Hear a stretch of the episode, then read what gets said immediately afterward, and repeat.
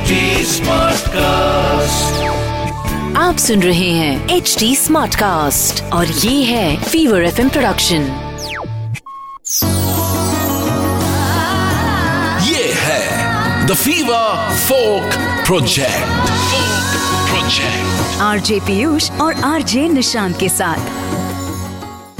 Hello and welcome to this brand new podcast जिसको कहते हैं द फीवर फोक प्रोजेक्ट मैं हूँ पीयूष, मेरे साथ है निशांत, और हम दोनों ही इस पॉडकास्ट को आप तक पहुंचाएँगे। यू मस्ट बी थिंकिंग कि क्या है the fever folk project well समझदार को इशारा काफ़ी। यानी इंडियन म्यूज़िक में बहुत सारे जॉनराज हैं, बहुत सारे फॉर्मेट्स हैं बट उनमें जो इंडियन फोक है इट स्टैंड आउट कंप्लीटली अलग अलग भाषाएँ अलग अलग प्रदेश, और उनके अलग अलग फोक म्यूज़िक फॉर्म्स ये पॉडकास्ट हर हफ़्ते आपको सुनाई देगा तो अगर आपको हिंदुस्तान के रूट से लेकर रूह तक जुड़ना है, यानी कि अलग अलग फोक म्यूज़िक फॉर्म्स को जानना है तो ये पॉडकास्ट सुनना बेहद ज़रूरी है। और इस एपिसोड में हम बात कर रहे हैं कव्वाली की।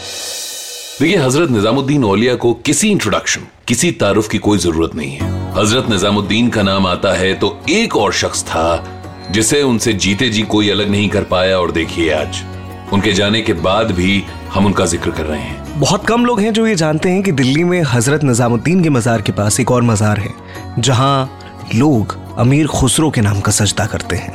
और आज हम जिस फोक जॉनरा की बात कर रहे हैं कहते हैं वो अमीर खुसरो की ही पैदाइश है। चलिए आज कव्वाली की जोड़े तलाशते हैं। देखिए अमीर खुसरो दिल्ली के बादशाहों की कलम थे।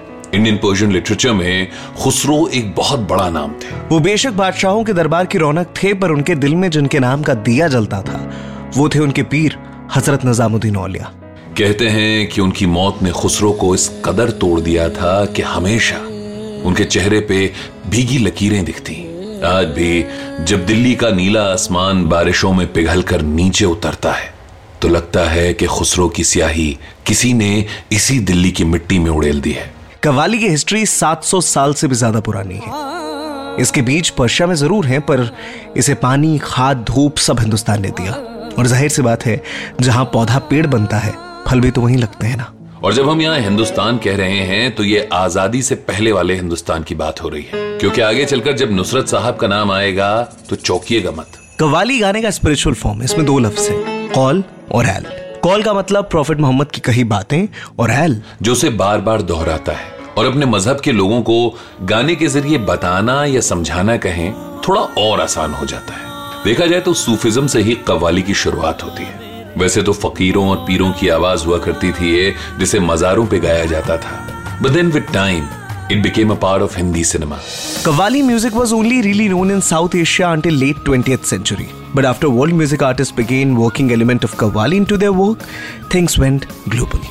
Nusrat Fateh Ali Khan साहब appeared on Peter Gabriel's The Last Temptation of Christ soundtrack in 1988 और उसके बाद उन्होंने छह और एल्बम्स रियल वर्ल्ड रिकॉर्ड्स पर रिलीज़ किए इसके बाद तो समझिए झड़ी लग गई ही recorded hundreds more although some were never release commercially उनके करियर में आज भले कव्वाली एक सूफी नाइट का हिस्सा होकर रह गई है, पर कवाली ऐसी है नहीं। ये तो एक स्पिरिचुअल प्रैक्टिस है यार, एक दूसरा जोन है, जहाँ स्टेज पे बैठा हुआ आर्टिस्ट आपको एक डिफरेंट स्पेस में लेकर चला जाता है, जहाँ आपकी आँखें नम हो जाती हैं और शायद आप ऊपर वाले से भी मिलकर आ जाते हैं। And as we say and we know कि चेंज इज़ कांस्टेंट तो कव्वाली का अटायर यानी ऊपरी ढांचा थोड़ा बहुत भले ही बदला हो, पर उसकी सोल आज भी वही है। कव्वाली ने हमेशा से खुद को अनअडल्टरेटेड रखा है। और ये रौनस ही उसकी ताकत है। इसको शेर के ज़रिए कुछ ऐसा समझा जा सकता है कि कयामत है जालिम की नीची निगाहें। खुदा जाने क्या हो, जो नज़रें उठा ले।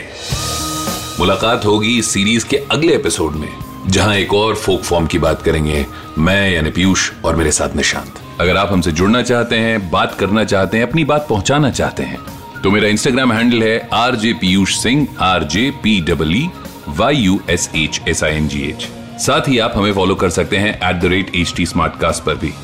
फेसबुक इंस्टाग्राम ट्विटर यूट्यूब और लिंक्डइन पर। और ऐसे ही और शानदार पॉडकास्ट को सुनने के लिए लॉग ऑन करिए H T smart cast dot com पर।